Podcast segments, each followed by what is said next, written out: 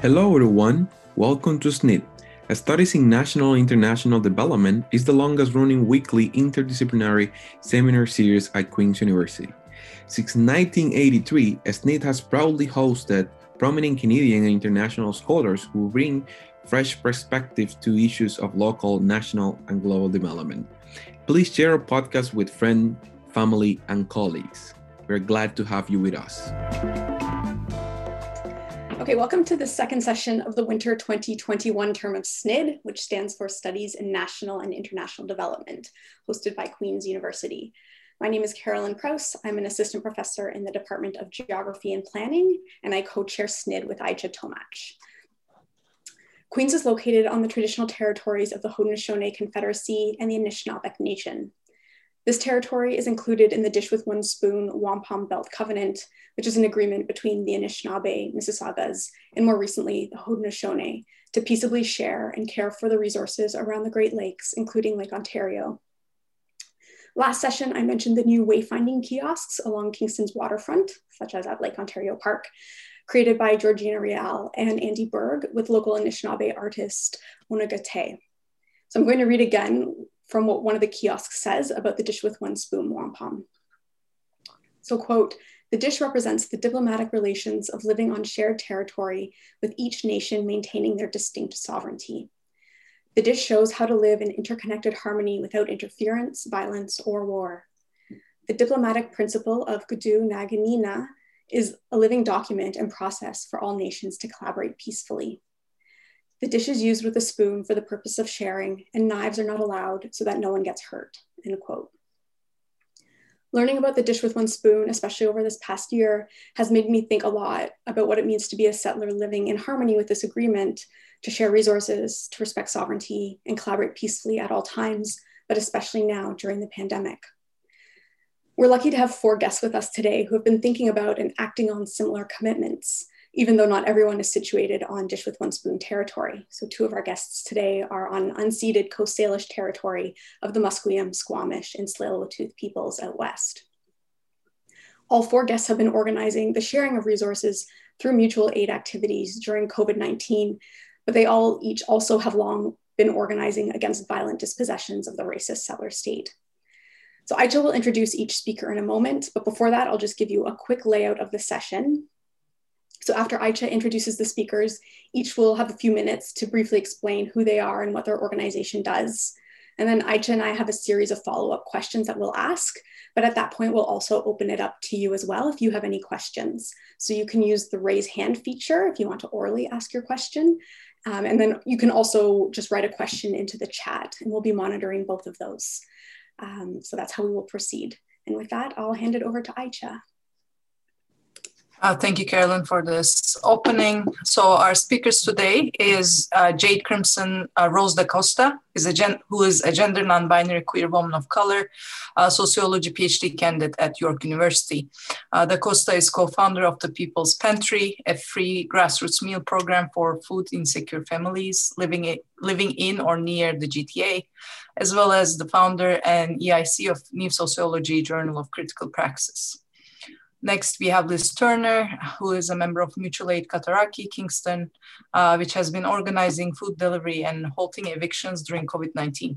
Uh, Turner is also a member of AKA Autonomous Social Center uh, here in Kingston, Ontario. Uh, Dania Aiello is a CMHC SSHRC postdoctoral fellow in the Department of Geography and Planning uh, at Queen's University and a researcher with the Right to Remain project. Her interests include housing, racial capitalism, settler colonialism, community-based research, and critical GIS. Uh, Tom DeGray is a tenant researcher with the Right to Remain project and is the vice president of the board of the Downtown Eastside SRO Collaborative. Uh, his interests include SRO housing, histories of the Downtown Eastside, and haiku. Um, welcome all.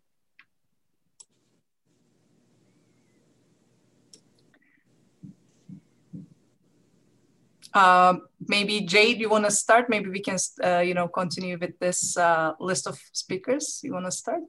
Yes, of course. Thank you so much for that introduction. Uh, my apologies. I have allergies right now, so um, please forgive my the way my voice sounds.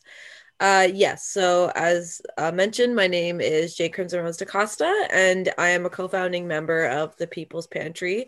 So, the People's Pantry is a mutual aid project that was founded in uh, March 2020 when COVID 19 hit Canada. Uh, it started out when me and five other graduate students at York and U of T, uh, as well as community organizers, predominantly queer, trans, Black people of color, and women, uh, started just cooking and uh, buying groceries for people in our communities. Um, the other co-founders are located across Toronto, and I'm located in Burlington.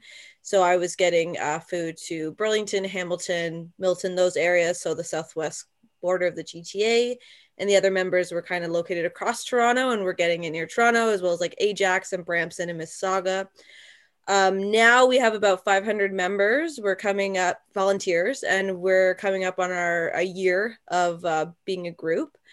Uh, we've reached about 26,000 people, uh, food insecure families in uh, Toronto, the GTA, and nearby cities. We span from Toronto to Kitchener, Waterloo, and Guelph.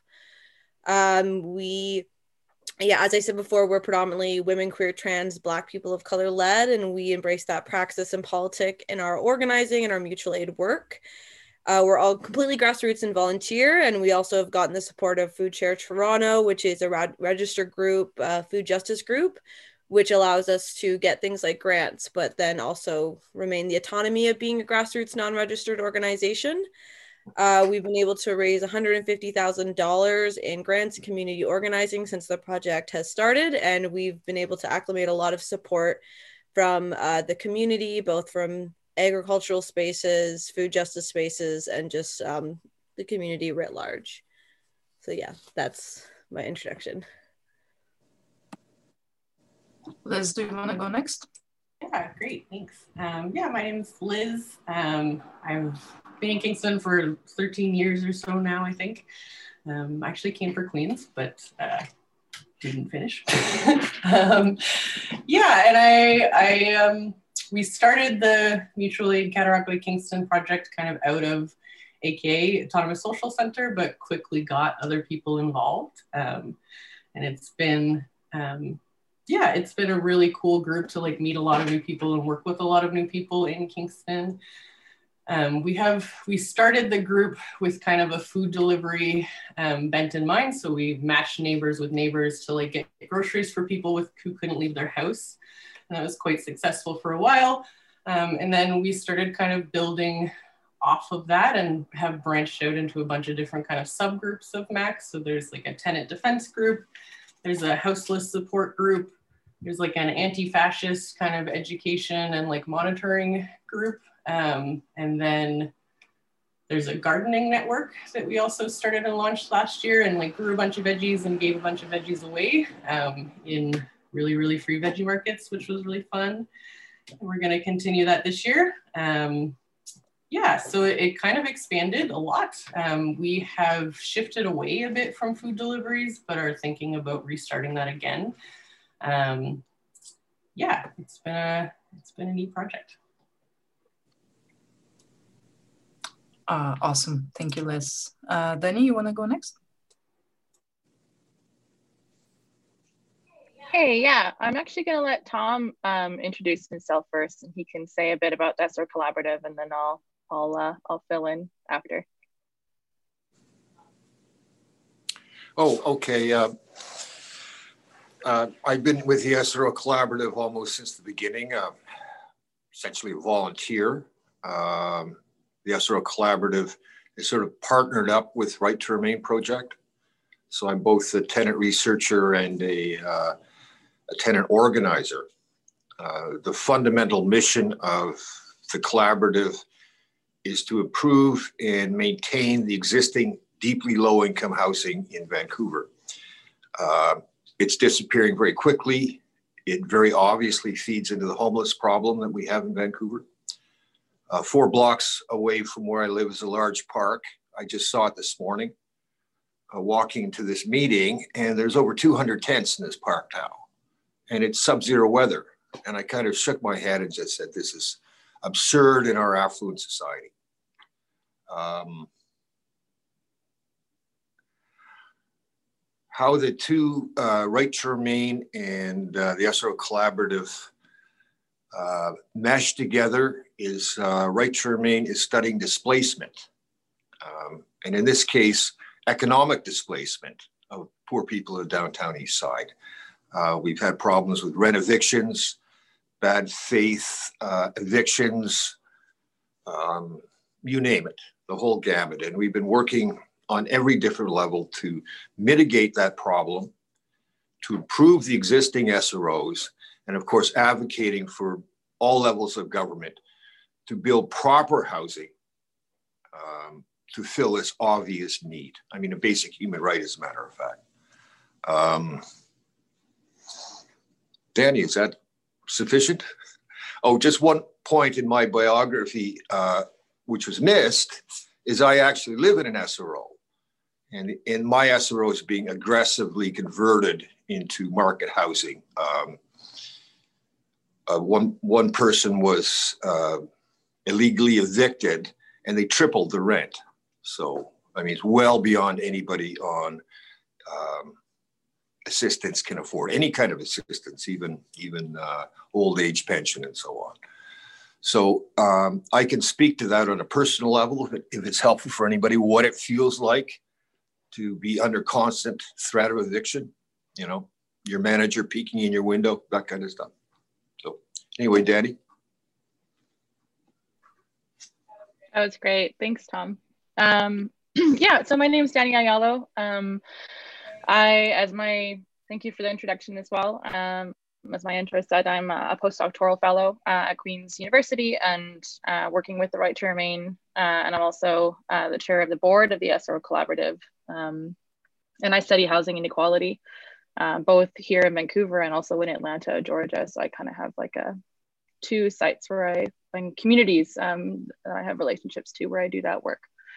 Uh, and yeah, the SRO Collaborative, as Tom said, yeah, he has been around from the beginning. Um, probably about five years now since 2015. And it was established to um, address a huge gap in terms of the private SRO housing stock here in Vancouver, um, which is really under, uh, like we like to say in the Right to Remain project, this sort of two pronged pressure um, gentrification and conversion on the one hand, lots of buildings that are uh, being converted and, and, lost to the low income community. Um, and then collapse and decay on the other. So those are buildings that are owned and operated by slumlords and have really extreme um, living conditions and structural problems um, and, and, so on.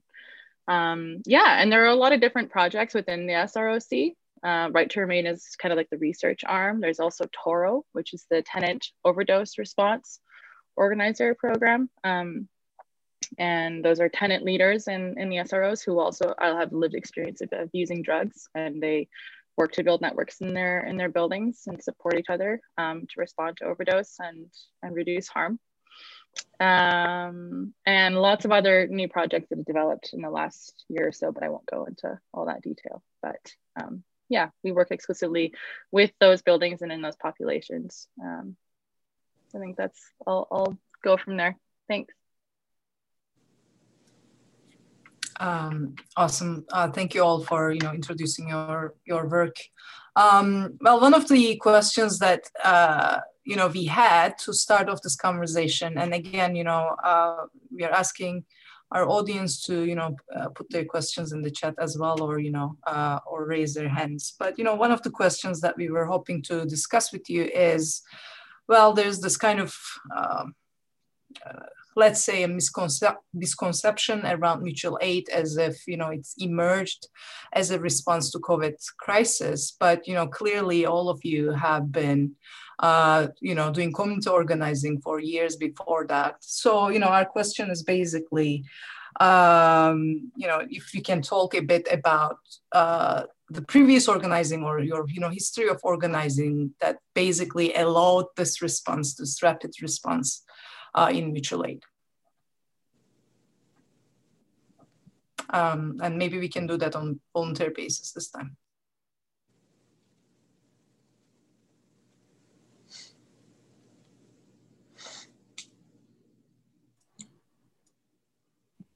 Tom?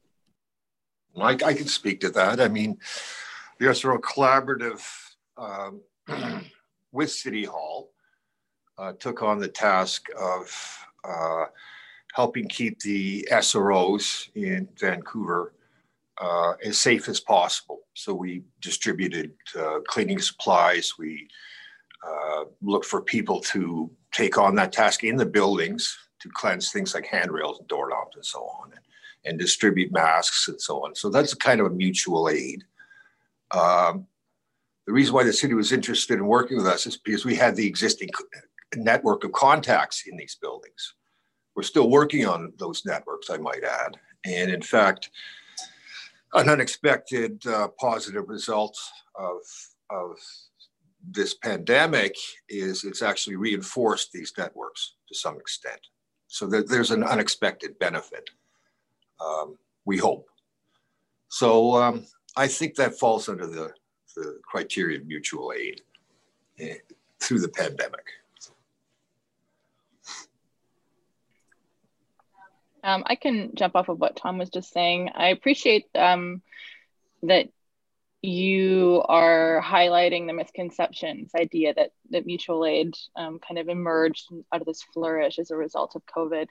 Um, the reality is that communities like the downtown east side have been um, relying on resourcing themselves and supporting each other for, for decades um, through a whole series of crises, not just um, the, a global pandemic, which is the most recent one. Um, and one of the reasons that the SRO Collaborative was, was so well positioned to respond to the private SROs is because of years of relationship building, particularly through the Toro project. Um, that we can we can credit all the folks that have worked so hard on that. Um, lot many years of relationship building and trust and sharing of resources and trainings for overdose and distributing naloxone and, and all of those things um, are all of that work was what allowed um, folks to activate those networks um, so so quickly uh, to respond to something really urgent and emergent like COVID. Um, so I appreciate the emphasis on the fact that this this work has already been done for, for, for a long time and was necessary to ensure survival through a whole series of crises beforehand. Yeah, actually, if I could um, just echo what Danielle just said, um, I would also say like that's very much the case in Toronto and the GTA as well, where I think um, there yet there very much is this misconception that mutual aid happened just in response to COVID, when the reality is is Black, Indigenous people of color, in particular, the poor, newly arrived migrants, queer and trans folks who have been disenfranchised by the state for years, have been doing mutual aid as a way to support one another um, and survive a multitude of pandemics. Like, pandemic isn't just specific to COVID. Like, like the killing and letting die of Black and Indigenous people, especially, but people in color more generally, has been happening for a very long time and I know in Toronto, one of the reasons that queer, trans, Black people of color were leading the People's Pantry, and you also see Black, Indigenous people of color leading similar projects, is that we already had these networks um, set in place. Um, and we also kind of have an almost trained response um, to state neglect and violence that enabled a kind of faster reaction.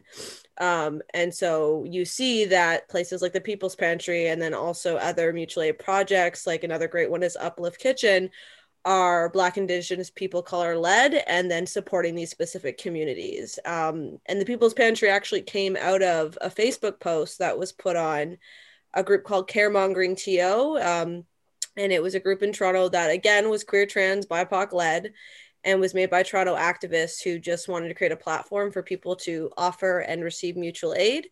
Um, and they were just building on these networks that had pre-existed in the city for a very long time. And then it was actually from that site that we saw caremongering groups pop across pop up across other places of southern Ontario, and then it became a very well-known phenomenon in Canada. Um, and I think it speaks a lot to the fact that in Toronto, in particular, um, queer, trans, Black, Indigenous people color organizing has a very long history. Um, and so the fact that it kind of came out of that and that group speaks to how central queer, trans, BIPOC folks um, are both in mutual aid projects as well as mutual aid projects that are responding to COVID. And I really liked your question as well because I think there's a tendency to reduce this activist and community work to COVID and you know say how did COVID shape our social organizing? And I think a better question is how did queer, trans, Black, Indigenous people of color, how did Black, Indigenous people of color in general, and the disenfranchised, how did we shape COVID 19 and make it more survivable for our communities? Yeah, um, I guess I'll, yeah, I also like agree with a lot of what's been said so far. And I guess I'll just kind of yeah, I think that in Kingston, the context is a little bit different. There wasn't like huge networks in place. Um, I think that what happened here happened because um, like the people I work with in AK have like a core group. We meet really often.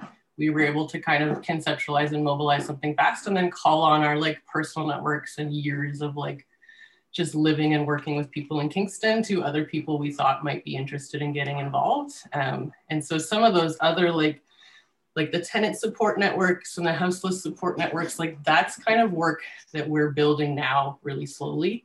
Um, and I think that that's, it's been a challenge, but it's also like necessary and kind of informed the way that we're building because um, it's it's a long-term project and i think that like both um, both of you guys have talked to like existing kind of networks in these cities and it, it hasn't really happened that way in Kingston. So it's, um, it's something that we're like working on actively with a lot of people, but um, yeah, it's a challenge and it's like cool to hear, um, cool to hear about existing networks that have been going for a while. I really like this um, question in the chat box. I wonder if we can. Yeah, let's let's go to that one next. So I guess I can um, just read it, Tony. Yeah, if you uh, could read it because not everybody can see it. Yeah. Uh, so Tony Thornton is asking, I wonder if the panelists could speak to the relationships with nonprofits and charities regarding funding, given the need to be autonomous, as mentioned, and, and to be an example of grassroots change that doesn't replicate hierarchies and power relations. So I wonder how each organization is trying to navigate this.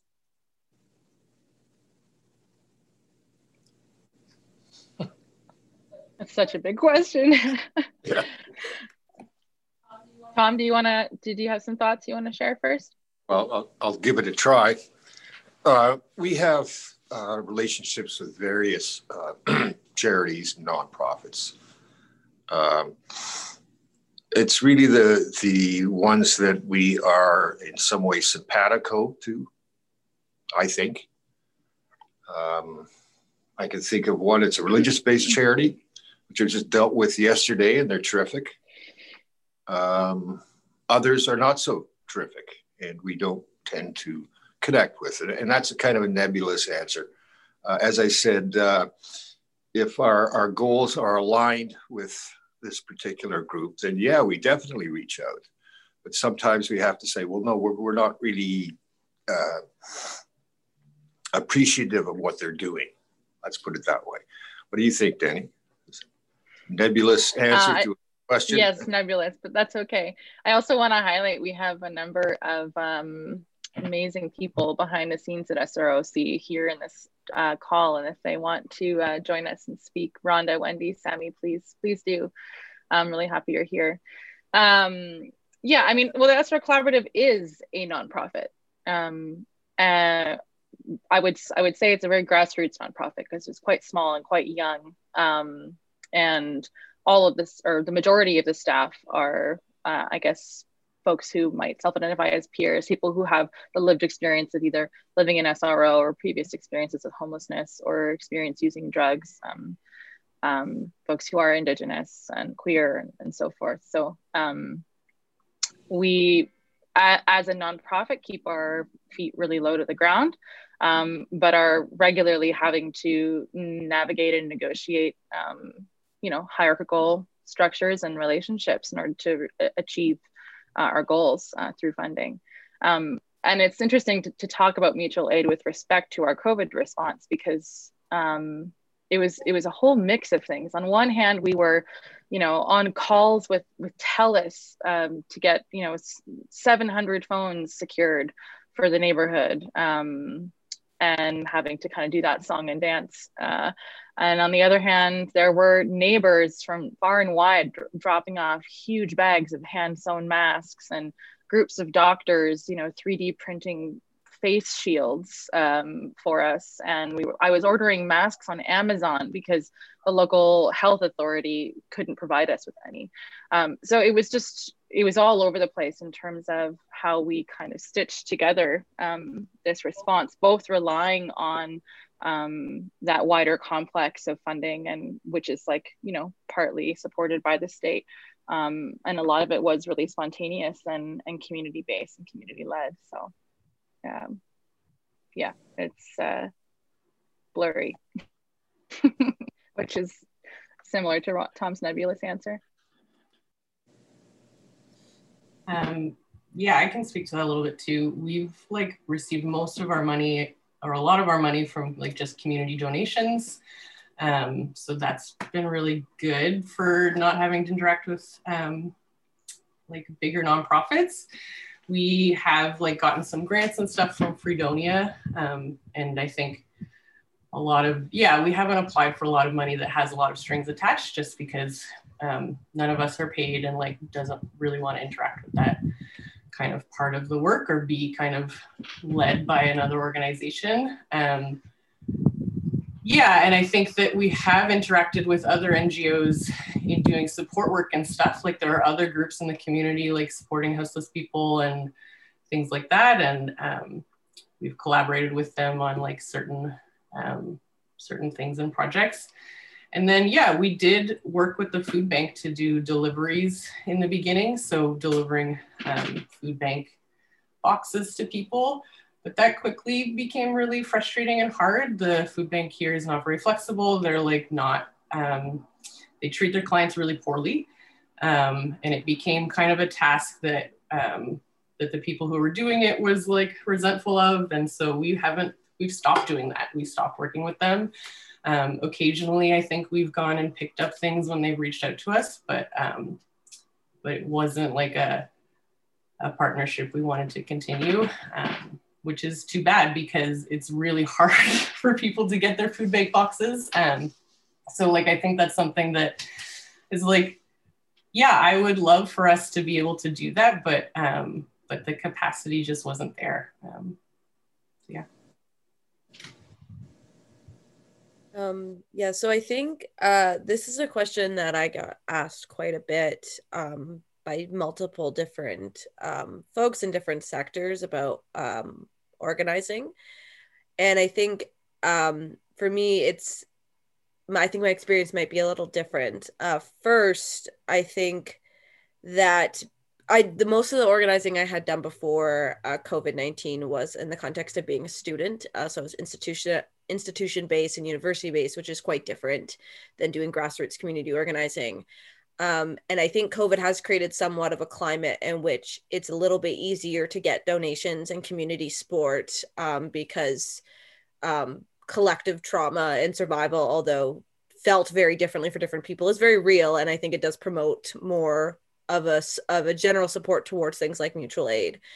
Um, and I think that's part of it. So I'm I do a lot. I do the grants and like the outreach and stuff for the People's Pantry, and we've actually never really struggled with finances and We've also been able to get a lot of grant support and applications, uh, sorry, grant funding. And a lot of that has to do with the fact that we get trusted by FoodShare. And I think part of my positive experience comes from the fact that we partner with a group like FoodShare. And FoodShare is very interesting. So they are a charity and non for profit, which is often associated with hierarchical um, design but FoodShare is a BIPOC led group that operates according to social justice, anti racist practices, and has existed in Toronto in particular, and I think other places for a while. Um, and then there's other groups too, like the Black Community Creek Farm and the Sundance Farm, uh, which are again BIPOC led and long existing groups that were able to establish before COVID a very strong network of like BIPOC organizers that prioritize community support. And so Food Share also has like a lot of community outreach and base its praxis in the community. Um, and so through them, we've able to get trusteeships for grant applications, but we've never once had to change our rhetoric or our politic or what we do. Um, and we've never had strings attached funds. And I think that really speaks to um, the context in particular of Toronto and the GTA, where BIPOC people have been able to carve out spaces in organizing and the non for profit sector that can really prioritize the work that we're doing. Um, and so and i recognize though at the same time that that is a unique experience um, but it is a, it is a positive one because we have been able to maintain autonomy and consistently do things like name anti-black racism and settler colonialism and capitalism as the reasons that we're doing this work while also getting money from the government which is a very tenuous situation and rare situation to be in um, but i think it in large part large part again speaks to the history of BIPOC led organizing in the space that we're in and the importance and power of letting BIPOC folks be not only be in these spaces but lead these spaces. Um, so yeah. Perfect, thank you. I have a closely related follow-up question, actually related to the previous two questions, um, one that Aisha and I had spoken a little bit about so a lot of most of you all of you really are working towards this kind of deep structural transformational change right? Like fighting for evictions right, eviction right or sorry fighting against evictions fighting for tenants rights um, fighting against dispossession fighting for food security. And so you have these like these very long drawn out kinds of fights against a, a settler state right? Uh, but on the other hand you're having to meet really immediate needs all the time not just during covid-19 and so how do you balance those those longer term kinds of of structural transformations with with that need to, to get people resources in the moment. And like what are some of the challenges of having to do that? How does relying on donations for instance maybe affect your ability to to to channel resources into those larger structural changes? If you have anything to say to, to that. Oh, i could make a very simple comment. I think uh, covid really displaced our, a lot of our efforts in that direction took an enormous amount of energy um, from everybody, staff and volunteers. Um, things just kind of went on hold for a while. We're hoping they will. Uh, uh, we'll have some major changes by June, at least in Vancouver. Touch wood on on evictions. Um, but yeah, I think it's it's pushed us back. It's kind of like they call it the lost year, right? Hmm. Um, I don't know if Daniela agrees, but Tom, can you say more? Because we we actually Carolyn, we we did a little bit of prep the other day, and we talked quite a bit about this question of yours. And Tom, you said something the other day was really great about relationships and organizing. Well, organizing is relationships. It's relationship building.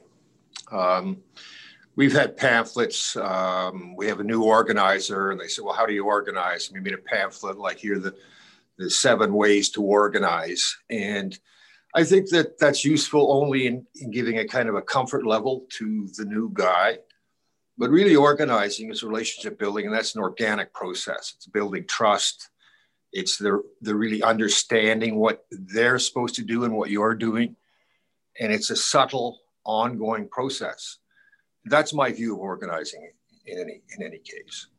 Um, yeah, and I and I think that one of the reasons why that understanding is so important, at least it guides us anyway, is that we are often having to navigate that that straddling between meeting people's immediate needs um, and then thinking about the the system change that we're trying to always stay focused on um, and asking like it's like a it's a constant sort of like self check-in like how is this you know the the most strategic and best use of our energy whatever that the various projects might be at the time?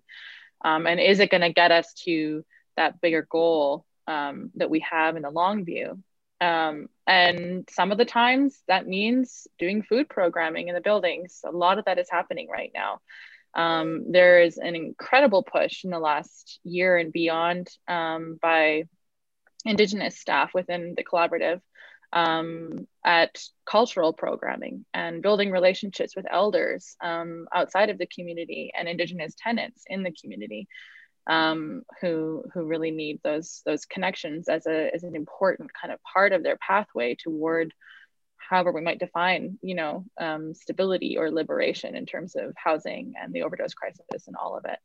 Um, and and all of those things are really really key relationship building pieces that that really allow you to do the deeper organizing work. Um, and so you kind of have to do both. Wow this a huge pigeon just landed on the ledge right in front of me. It's very distracting. I don't, wendy i don't know how you work in this office.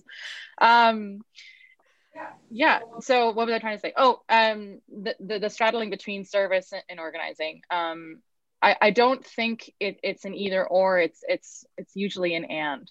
Mm-hmm. um, and sometimes you're you're in the buildings and just last week I, I door knocked a whole SRO to try and get people vaccinated and I was not doing deep organizing structural change in those two hours. I was just trying to make sure people have this immediate thing that they need. Um, later down the road maybe that's going to lead to the relationships we need to activate people to do um, the deeper the deeper work um, that, that we're interested in. We always talk about like the trojan horse. Um, a really dear friend and organizer within the collaborative um, likes to think about or, or uh, the, the camel i guess um, metaphor getting getting the Trojan horse into the building, which it might be any number of things, and actually we're there to organize, but it's it looks like something else, you know. Um, yeah, I don't think it's it's a as stark a separation as we think. Yeah, I just actually just want to add to that because like I completely agree, and I think what struck me, Danielle, about what you said, um, you were trying to do structural change you're just trying to get this uh, this vaccine something that people need to them right away and i think i think there is something to be said there is a double-edged sword a little bit with mutual aid organizing or grassroots organizing in the sense that the very communities that are most harmed by the states are the ones that are stepping up to perform the work uh, the government should be doing like and i think about that in the context of my own work like I make a TA salary. I am not, I'm by no means someone who is well privileged and resourced, and I'm the one doing this. And there is something exhausting about that. And there is also the potential of burnout, which is very a big problem, I think, in grassroots organizing. But I also think there's this tendency to assume that, um, like, because we're doing the work that the government does, we're automatically alleviating it and not creating structural change and I think my first thought to that kind of thing is yes, sorry, I just saw the group. Uh, I will do that. Um, I think my first thought to that is one, I think there's a lot, especially in my opinion, as like someone who's a grassroots organizer and an academic, there are there is a tendency for academics in particular to criticize this work and be like, well, you're just doing the work of the state without it's like that's true, but you know, if I don't do this, someone's not going to eat. And I think there's some there's an important thing to be said about the fact that people need these immediate resources and critique needs to be understood in relation to the fact that like that's important. Immediate survival is important and valuable. And then I would also add to that and say that when you do mutual aid, you offer an alternative to what our society says is normal. You offer this alternative where people can show up because they want to and because they care for people that they don't know and you believe in like a radical type of love. And i think that is anti-systemic. It may be reinforcing on a material level a system but on a cultural ideological level it's saying there's an alternative. There's another way f- that we can show up for each other. And i think that that's actually very powerful and gets understated a lot of the time when we talk about mutual aid projects. And so yes well it is exhausting to be a part of a disenfranchised group and then lead the initiatives or be a part of initiatives that um, the government should be doing it's also true that there's something really empowering and transformative and in doing away with those structures and saying you know what? We're actually going to show up for each other because that's what we want to do. Yeah i i agree. Like i i thanks for that everyone. It's like definitely um, not a case of either or. I think that like you need to like meet people's immediate needs. Like if someone's really hungry they can't talk to you. Like you you're never to get there. Um so i think that that's really important. And i yeah and i think that like um being prefigurative in the way that like our group relates to each other and and hoping that that will kind of reach out into how um, the networks that we're building kind of function as well like um, has been a, a big part of of what we're doing like um, yeah i think that you can you can like explain till you're blue in the face about like why capitalism is bad or whatever but it's a lot easier to like explain mutual aid and like how people already take care of each other through example. Um, like people know that how to like bring food to a sick neighbor they know how to do these things and so like reminding people that that's like not a foreign concept and then like um, building people's capacity to do that i think is really important and like I think that we're not necessarily like doing things that the state should be, or we are doing things that the state should be doing for sure. But I think that like we're also building an alternative structure, right? Like we're not trying to build something that feeds back into the state um, and like can be taken by them because the like the consensus organizing and the roots of our decision making and the like way that we relate to each other is like functionally not um, useful for the state as well. So I think that like, yeah, being, um, yeah, there's just like a long way to go and it's hard to just like change people's minds about how they should relate to each other. And, and sometimes it's like, like really small steps need to be made first. Like when we were doing the veggie markets this year, people were just like shocked that we were giving away things for free. They were like, what the hell is this? And like that hurdle is like huge, right? So getting people to like think about the way that they relate to each other is like a really big and important first step in building those relationships with an eye towards like long term um, and like long changes, like generational changes, to be honest, I think is like really important. Thank you. I'll just read Kate Johnson's um, comment because it relates directly to what you said. She says, while we all need to guard against burnout, there is also more dignity and meaning in mutual aid. The fuller empowerment of people could and should lead to burden sharing, and that means less burnout. So.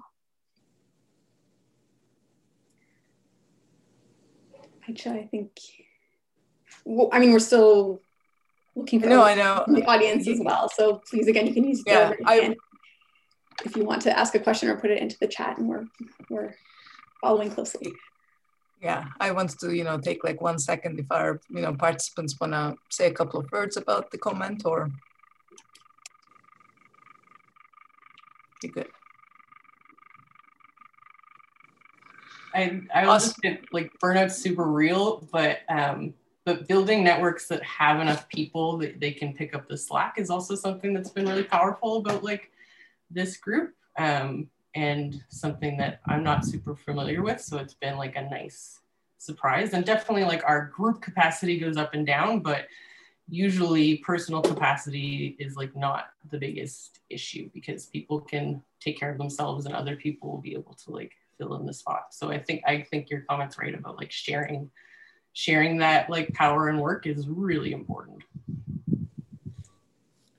Yeah, and I actually thinking it it's a very astute comment and like just thinking about my experience with the people's pantry when we started there was like five of us and now there's a lot of us and like those shifts and the rise in volunteers happened because it became more normal and acceptable for people to show up for each other and do mutual aid. And with that we saw a huge uh, movement away from burnout and collective responsibility which made the organizing a lot easier. And similarly um like even if so if i for instance if i think about it like at the very beginning when covid hit i was like doing all the cooking shopping and delivering for like 15 or 20 families every week. Now I have like four different, five different drivers, uh, three different chefs. Like I only do like cooking once in a while and grocerying once in a while. And that's like, and that makes a huge difference, right? But it also speaks to like this increase of people showing up for other people. and then similarly, I'm doing a lot of the frontline communication with um, requesters. And what I've noticed is at the beginning, people would apologize quite a bit. Um, they would say sorry. And it, it was interesting because that was actually the more difficult work. You to do a lot of emotional labor to explain that it was okay. Um, and so there's like this kind of double thing happening where when people don't want to request for mutual aid or support, they feel like a burden. Um, it's highly stigmatized and not seen as an appropriate way to be a social citizen. Um, and then that also puts more burden on organizers because we have to support people through that. We kind of border on social work at that point. Um, but as um, the pandemic has progressed and we've seen more um, public recognition and endorsement of mutual aid, I've seen those apolo- that apologizing lessen quite a bit, and this increased recognition that um, it's not like a hierarchical thing where people who are less fortunate are getting supported. It's people that are disproportionately privileged and benefit from violent systems are intentionally giving their resources back because that's the ethical responsible thing to do um, and so I've seen both that shift in people showing up, but also in community members that get food requests to actually going from being ashamed from actually embracing and actively being a part of that community and naming care as like not an outlier, like as a thing that actually should be central to how we connect to other people. And so I think what you said was very, very true. And that care is a very central and important thing to protecting against burnout and the recognition of care.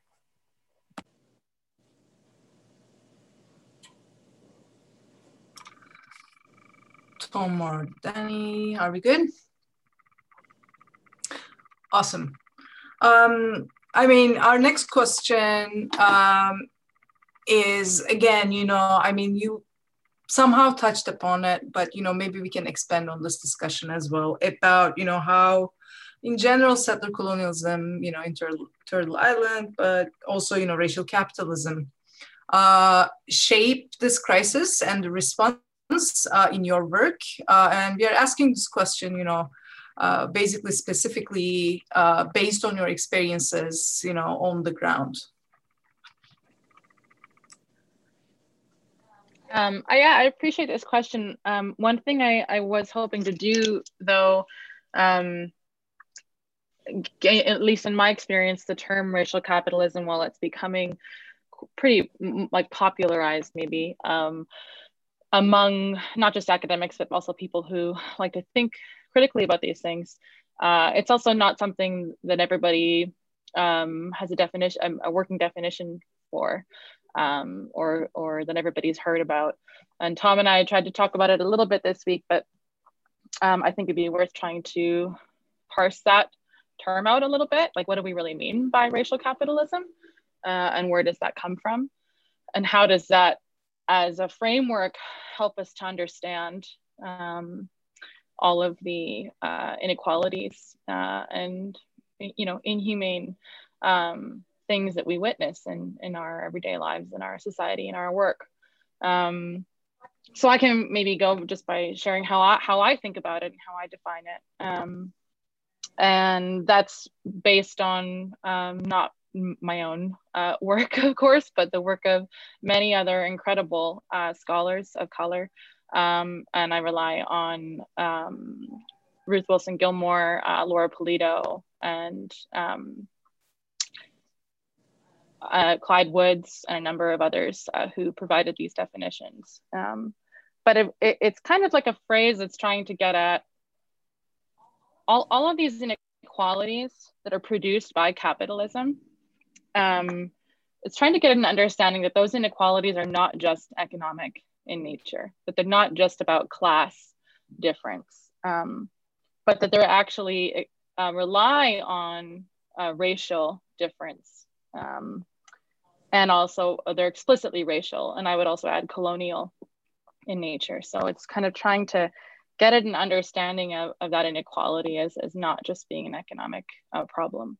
Um, so yeah, I, I, don't know that I'm fully prepared to answer how racial capitalism shapes the terrain around um, the mutual aid work that we do, but I, I do think a lot about um, I mean, the reality in the downtown east side is that it, it is a, has been a social and, and racial ghetto, um, ghettoized uh, explicitly through through state and market practices for a long time. Um, indigenous people are really highly overrepresented in in the tenant groups that, that we work with and, and, and in the homeless population as well. And the long histories of, of land um, relations and um, dispossession and displacement are all predicated on these like these organizing kind of logics of, of racism um, and capitalism and, and colonial power relations. Um, just the fact that we have landlords and tenants and that power inequality uh, is based on that. And we and that shapes so much of what we do in the our everyday when we're dealing trying to support people um, who live in these buildings and are having to, to navigate the really profound power inequalities that they face um, with people who have power over them um, and get to decide how much their rent is or whether they're going to have a door on their room that day, um, etc. So these things might seem really abstract and kind of out there, but they're really just super enmeshed in in in the deep kind of DNA of of, of the the different power relations that we have to to negotiate to do this work. Um, and something like COVID just makes makes it so so exacerbated. Um, yeah, that became really apparent to me, particularly like like even just the global um, extent of like lockdown measures, uh, the effect that it had on the drug supply, the effect that that has on on people who um, who live in this community, um, ha- who have been facing so many a series of crises that are now really interlocking and affect each other. Um, yeah, I'll I'll stop there. Um, yeah, just to kind of add to that, I think racial capitalism is actually a very um, it's an important concept to me because I think that in many academic and activist spaces, predominantly those that are occupied by mostly white scholars and organizers, is there is a tendency to reduce the inequities and injustices that make something like mutual aid a necessity, that make community organizing a necessity to class. When in reality, in um, modern Western societies, these societies have been conditioned and designed by white supremacy and especially settler colonialism and anti-black racism. Um, those are the things that are the most central. And in my mind and view capitalism is a function of of white supremacy and not the other way around. And that is a very important thing to recognize um, because the lives that are disposable in something like COVID 19, the people that are more likely to experience poverty and violence are predominantly Black, Indigenous people and people of color in general. Um, and I think for both that reason, it is a lot of BIPOC people sh- are leading mutual aid responses and community responses because we didn't need COVID 19 to happen to know that our lives could be lost, that our lives were as valued as much. Where I think a lot of white folks did need that and have that experience regardless of class um, sexuality and to a lesser extent ability. Um, and so i think settler colonialism and racial capitalism settle a kind of set the platform where um, the atrocities of covid-19 could be exaggerated and augmented and um, like these things pre-existed the pandemic of course but just became much worse. And because but because they pre-existed the pandemic i think a lot of bipoc folks are the ones that responded and led and i think that's very much highlighted in the second wave of the black lives matter movement because it was predominantly black communities that were suffering both the physical as well as economic and social harms of covid and that that wasn't new. Like anti-black violence is also a pandemic is also a global pandemic that we existed and have existed in for a long time and so I think those two things center or I mean shape the organizing work we do because they are the pillars that shape our society that like this this Canadian society is a very violent state that allows certain people to die or to live to barely live. And that covid really exaggerated that and that as a result it was those communities that showed up a lot and it was those communities that needed the support Yeah. Um, yeah, I agree with a lot of what's been said. And I'll maybe just add that like, like settler colonialism and racial capitalism happen not just by like taking like physical resources and money, but through like destroying social networks, right? And so it's it's really clear in doing um, some of the outreach stuff that like people just don't have people. They don't have networks. They don't like in a lot of the like work that we did in the beginning with food delivery stuff, like people who called didn't have anyone else to call. Um, and I think that like it's really highlighted for me at least the like the lack of of like networks and organizing and then also just in a different vein like the history of like um, indigenous and like racialized groups organizing mutual aid things in the past has also greatly influenced like how we conceptualize this group um, and like has been a big part of of how like I personally understand mutual aid and I think like how we want to model that. So it's like, yeah, there's a huge history of of um, like indigenous people and people of color and black people like organizing um, not just against the state but to survive the state and like this group is definitely informed by that history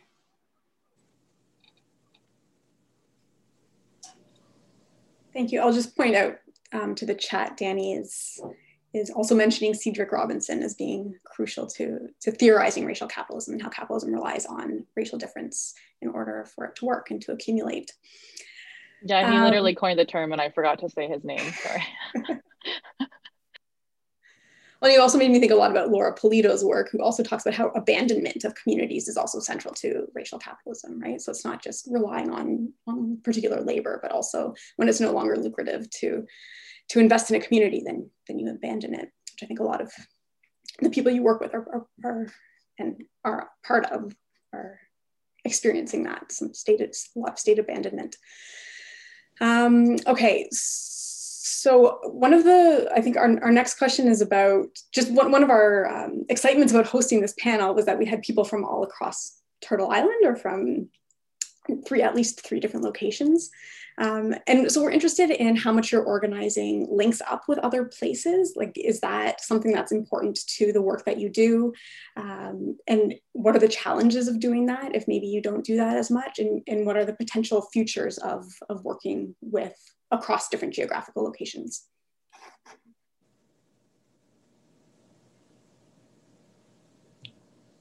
I could speak to that very briefly. Um, the SROC was actually modeled after uh, groups in San Francisco. Uh, Wendy Peterson, who's really the, the spearhead of, of the SROC, went down to San Francisco, met these people, saw that it was working. And so we sort of took that model. I think we modified it a, a. And there's a there's a real geographical thing. They've come up and visited us. They've been to conferences and so on. I personally haven't gone down there, but some of us have. Um, of course, uh, Daniela works out of Georgia, so there's kind of a geographical link as well.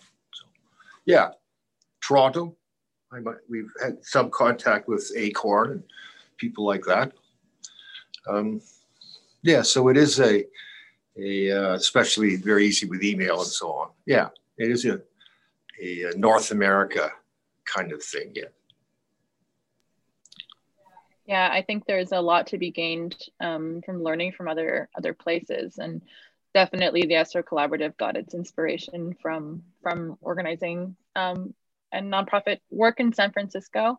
I remember that that trip; it was really formative for sure, us um, myself and for sure for Wendy too and others.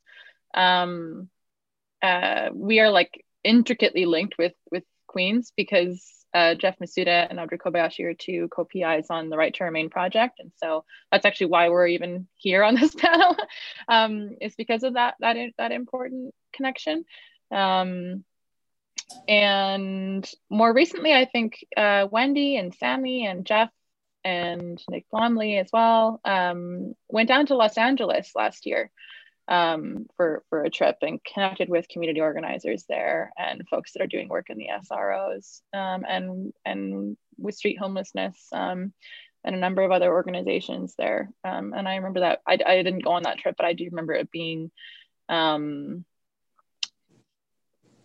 those kinds of like cross learning experiences i think can be really eye opening and allow you to come back to your own work with a new lens or a new understanding of or renewed focus. Um, and uh, yeah it, it's it's pretty important. Um, yeah so i i agree very much that it's very important and i i think that's something that's actually quite important to me in my work um, in particular. So I'm actually in this interesting position where I um I'm an organizer and like a lead organizer in a Toronto-based group. The People's Pantry is Toronto-based, and the other co-founders are from Toronto. And my connections for, to them come from the fact that I am a York University student, so a lot of the people I organize with and know are in Toronto. But I myself live in Burlington, Ontario, a neighboring city, and I'm from London, Ontario, and I have a lot of connections to the southwest border of the GTA. And something I've noticed is there is a tendency um, in southern ontario i mean actually in, in, canada writ large to like reduce activist work community work to certain cities. And toronto is most definitely one of those places. And to not look at the other work that exists and the other organizing uh, that exists and the other struggles that exist beyond that space. Um, and so being located outside of one of the central cities um, i was able to connect with a lot of different cities. So like the cities we cover are toronto mississauga Burlington, Milton, Halton, Kitchener, Guelph, and Waterloo, and like that kind of region. And I think in doing that work, we've shot like drawn attention to um, not the fact, not just that organizing exists beyond like places like Toronto or Vancouver that it gets reduced to, but also that like people exist in those spaces, struggle exists in those places, and there's actually a lot of importance in trying to have a wide reach um, and to not center it on one location. And I think it's a one of the things some people like people will say to me is like, "Oh, it's so cool that you live in Burlington, but you're helping people in Toronto." And it's like, "Well, like why? Why should it be located to a specific region or city?" Um, and I think in trying to create these connections that are across city um, and even internationally, it um, wards against the same kind of thing that we associate with nationalism that you only help people in your immediate space um, and as someone who lives in Burlington, but then leads something for Toronto and then cooks meals for people in Hamilton, it's like you realize very quickly how um, meaningless these kind of divisions can be.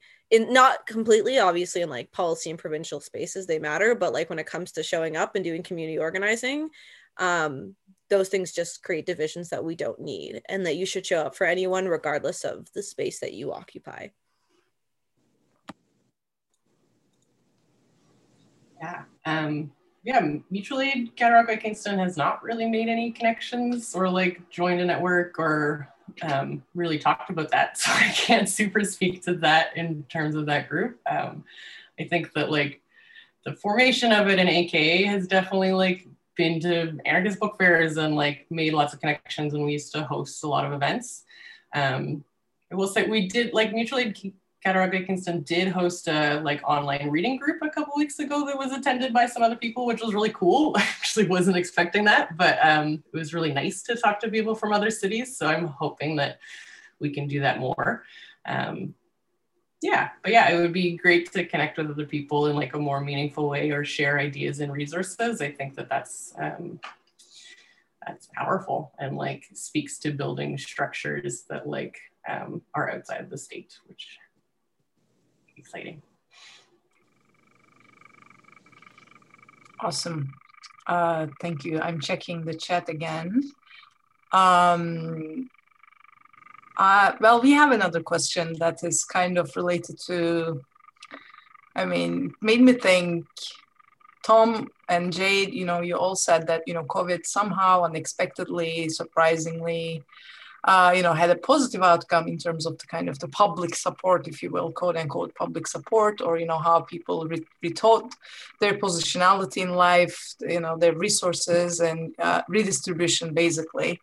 Um, but I was wondering, you know, if you, you know, talked about this in your networks or if you thought about this, how about, you know, after COVID? If that will ever happen or after you know what some folks like to call normalcy you know after we are back to so-called normalcy. Or like do you know does you know do your organizations basically have a you know a thought or strategy about sustaining these relationships with the folks that you built? Um, yeah uh, I don't know that we've actually strategized about it, but uh, obviously we're going to try to uh, maintain the benefits that we've gained, the relationships that we've built. Um, as far as normal's concerned, I don't know whether normal's ever going to be quite the same way. I think it's, it's had quite an impact on our, our society. It's a, um, a psychological impact, let's put it that way. And uh, so, no, I don't think we're ever going to go back to normal. And of course, there could be some other pandemic uh, besides COVID coming down the road. I mean, the conditions are, are globally um, encourage these kinds of things. So. Um, one thing that I think about in terms of how things have changed for some SRO tenants. Um, one thing COVID really revealed is kind of like this digital divide, uh, particularly uh, in in really low income communities. Um, people don't have right regular access or ready access to the internet, particularly now that the libraries had had I don't know if they're open now, but uh, that they were shut. Uh, community centers, that all of that stuff just shut down, and people were instantly cut off, um, and don't have cell phones. Uh, uh many of them don't, and so you know we leveraged the relationships and as i said worked with like these big corporations to get um, in this case almost upwards of 700 phones and this is not just the SRO collaborative but a number of other groups who work together to make that happen um, into the community and those were just like life changing devices for many people. It allows them to be able to connect with with their with their families and their neighbors and with resources and so on. Uh, we're already seeing the withdrawal of that kind of like initial like big push that came right away. Like covid's happening. Everybody help the downtown east side. Um you know it telus wanted to like cut off those phones at the end of december we had to renegotiate and convince them to extend them until june and now we have until june to figure out what to do with those 700 phone lines. Not all of them are in use still, but um, how are we going to make sure that that transition is smooth and how will we support people to get access to these things once um, the, this sort of like initial I don't know, corporate responsibility, charity sort of stuff starts to trickle instead of flow. Um, and that's a huge question I have getting internet into the buildings, all of these things that people needed all along that suddenly, you know, we, we were just getting like all of the things that, that, that were needed. Um, and now there's kind of, I'm, I'm recognizing that there is this need to um, deal with the fallout of, of, of withdrawal. Um, and I think that that's actually a pretty common dynamic um, in the, in the charity um, model. And so that whole kind of after COVID, what happens now? We're already dealing with with the after of of uh, some of those things. It's yeah, it's hard. Yeah. Yeah, I think that like our group has talked about it a bit that like most of what we're doing right now is not directly COVID related. Like COVID COVID imp- impacts a lot of what we're doing and was like the initial start, but like um, there's always going to be like tenant organizing and stuff to do and like people always need food deliveries if they're sick like so those kinds of things.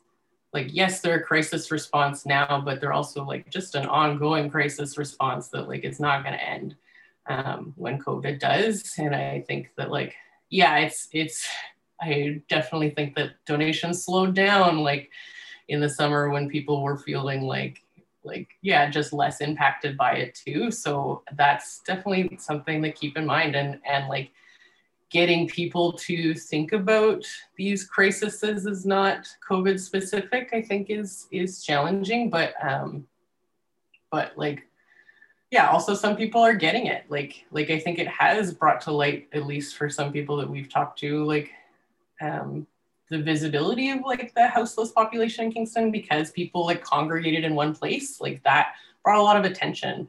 Um, and I think hopefully like we can leverage that a bit, like for donations and things post COVID still. But yeah, it's it's hard. Yeah, I I agree. Like um in my mind, um the People's Pantry has never been a COVID. Even though we were founded in response to COVID, I we are not a COVID specific project. We are a people specific project. Um we were able to mobilize in response to COVID-19, but what made us possible was like the organizing of queer, trans, black, indigenous people of color before us, um, and the fact that these groups, as well as other groups, have been struggling to get food and resources for centuries. So, um, I did. I do think we are lucky in the sense that because we are operating a region that has an, an established infrastructure of uh, community-based organizing, specifically queer, trans, BIPOC led, um, that we have some wiggle room um, in being able to extend beyond the pandemic and have that support. At the same time, I do find that one of the ways to mitigate that and community support is doing things like media interviews and stuff like that, which are very, in my experience, very unpleasant. They're not things that generally I would prefer to do, but they're, and even like social media, we use a lot of Instagram and stuff, which is kind of a double edged sword. It does really showcase community work, organizing and work, but as like the person who leads our social media, like it's exhausting and it's difficult and it's, the problem is it's not enough to just do this work you have to document and share the work that you do also to get support and that just like so it's like I'll cook a bunch of food and then I have to take a bunch of nice photos of it and then I have to post it and I have to write something. It's like, oh, I do not want to do this. and so there are ways to mitigate it, but then it adds a lot more labor and stress. And so I think the earlier comment made about um, delegating and creating community responsibility to alleviate burnout is one way to address that um, because it does seem like social media and media is a really good strategy to sustain groups after the COVID 19 hub response to community, like to support folks, um, just to remind people that groups still exist, but that then adds additional labor and work. And so the fact that having like volunteers continuously come out, organizers continuously keep out is like really the most central strategy to sustain groups. And I think that's very important because food insecurity and injustice and like as well as like the digital divide and the the huge amount of inequities we faced happened way before COVID-19 and they'll be there after COVID-19 is gone, assuming that it can be gone in any real sense. So um, those strategies I think are very, very important and are doable. But again, it always comes at a kind of like um, somewhat of a cost that we have to strategize and navigate. Thank you. So we are getting close to time. I just want to give an opportunity for people in the audience to ask a question if they haven't done so already, or if the panelists want to ask questions of each other, can also take this moment to do that.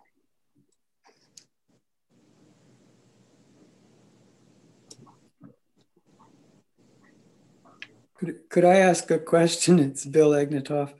Um, in, I mean, I'm involved in, in maybe in one of the organizations that might be a good ally, but I've also been made acutely aware, especially in recent discussions about the notion of performance allyship, where we do like praying on the street corner or whatever, like doing things that, and I wonder even when I deliver food to people and i don't have any relationship except to say hi to them or their kids or whatever but but am i just by investing my time in that and not going beyond am i just am i just um, perpetuating the problems that in a, in a sense i'm trying to address? And so maybe tom you talked about about partnering with other organizations and what what's a good kind of partnering that helps other organizations that are, are service oriented be um, better neighbors, I guess? Well, that's a huge question. Um, the SROC is not particularly service uh, oriented. We don't really have that capacity. Mm-hmm. Uh, we do the best we can. Uh, the Toro project being an example of that and a very successful one. Uh, we do referral to people we think are, are, are good and can help people uh, if we don't have that capacity. Um, and through kinds of partnerships like Right to Remain and the SRC is a, it's been a very fruitful partnership, um, I think, on both sides. Uh, there's no formula for that. And I kind of, when I talked about relationship building and organizing, I really don't think there is a formula. You try to make one, it can be kind of illustrative, uh, but these things, I always see them as being very organic, very people oriented, very community oriented. And when we talk about, you know, the sort of mutual aid, I think that's embedded in the idea of a community forever. As long as human history has been around, there's been mutual aid, essentially. So it's not like it's a new concept. Um, I would just start to meet people. That's what I always do. Uh, Thank check.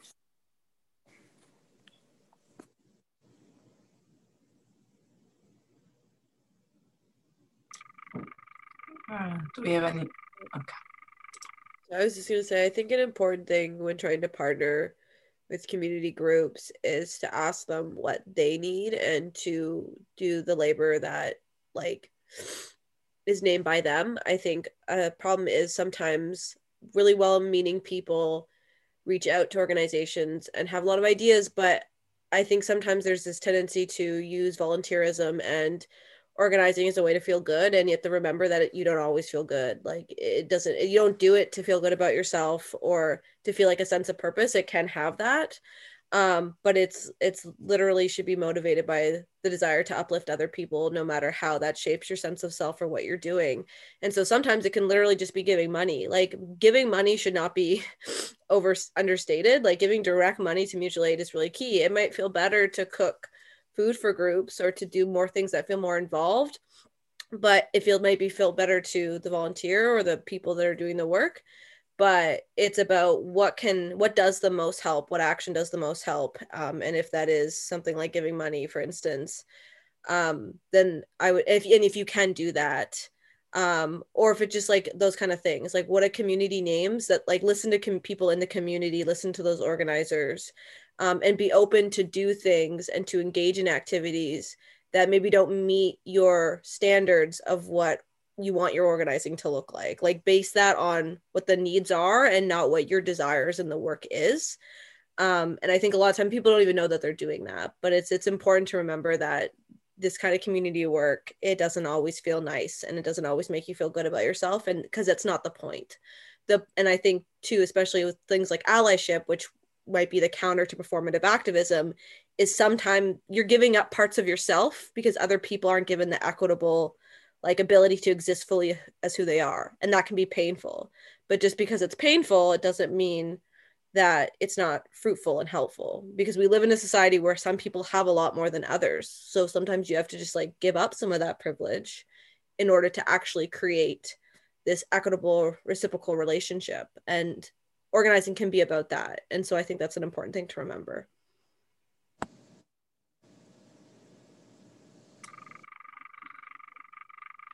Um, Liz, do Um, are we good? Oh, sorry, Danny. No, it's okay. I was just going to say, um, Bill, thanks for your question. And I would worry maybe less about the performative piece uh, and just maybe focus on um, meeting folks where they're at and finding out what labors uh, are most needed and um, not asking questions about um, the strategy and decisions that, that groups make for themselves uh, in that process. Yeah. Thank you. And what you've said, I've been hearing too. And so it's good to hear it again. And I am starting to meet people and and it does seem like the right direction. So thank you.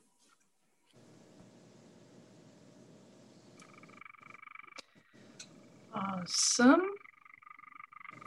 Uh, does, do you have anything to add or? No, I think that's. Thanks. Awesome.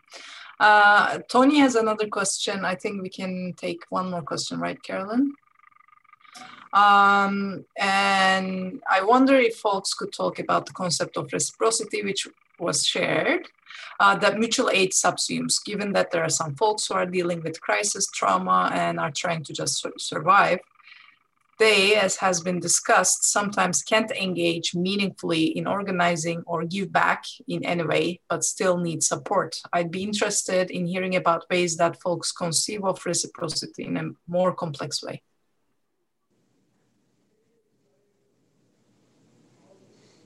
Um, I can start. I think that like reciprocity isn't like a one to one thing. And like if someone can't give now, then maybe like years down the line they pass it forward. Like it's not it's not something you can measure either, right? Like I think that um yeah, it's great if everyone that we help also wants to like join the group and help someone else, but like that's not gonna be the case. And I think that like building an understanding of reciprocity that's like more about um,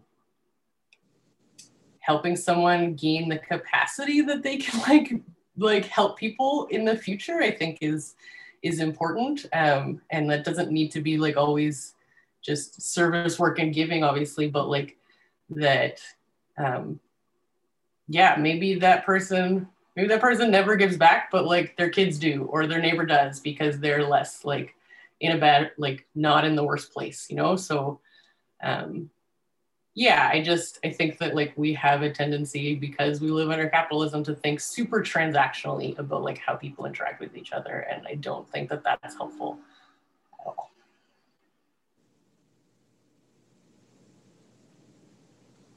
Well i would agree uh, i don't ever even consider reciprocity when i and i deal with people. It's just not something i I'm, I'm conscious of or find it's important.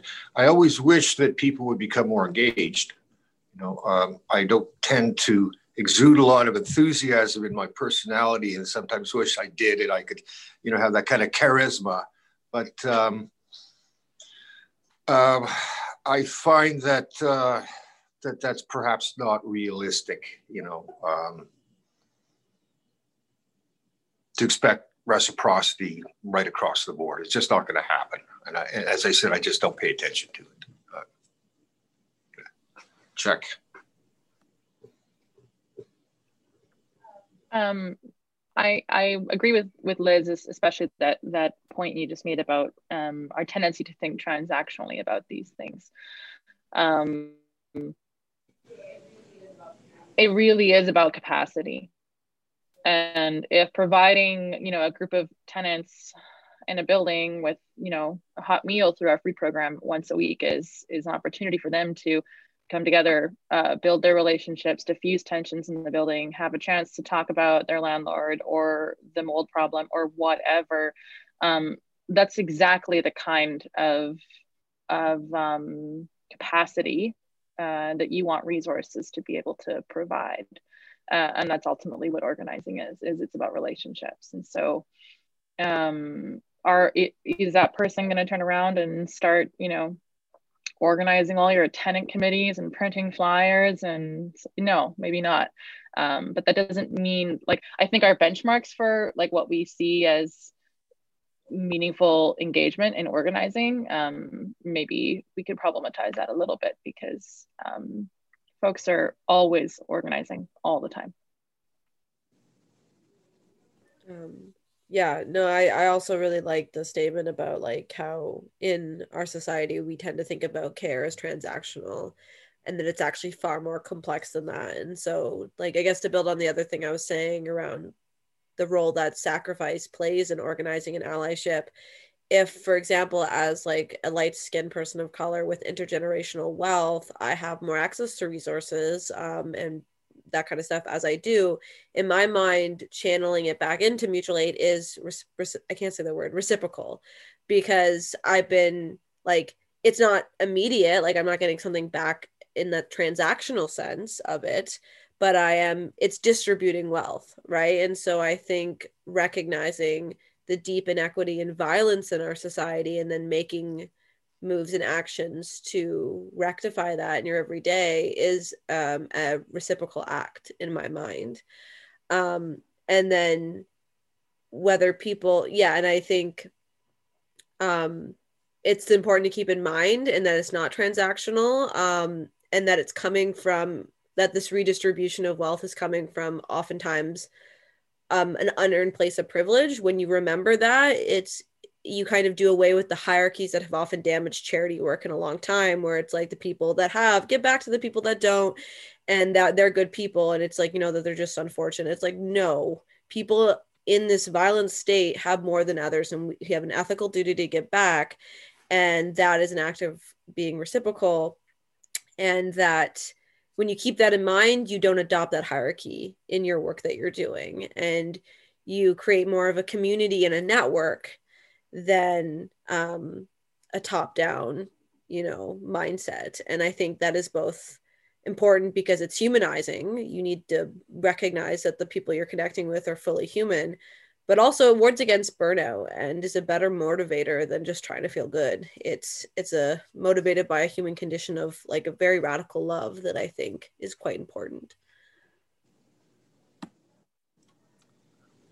Awesome. Uh, i'm not seeing any other questions in the chat.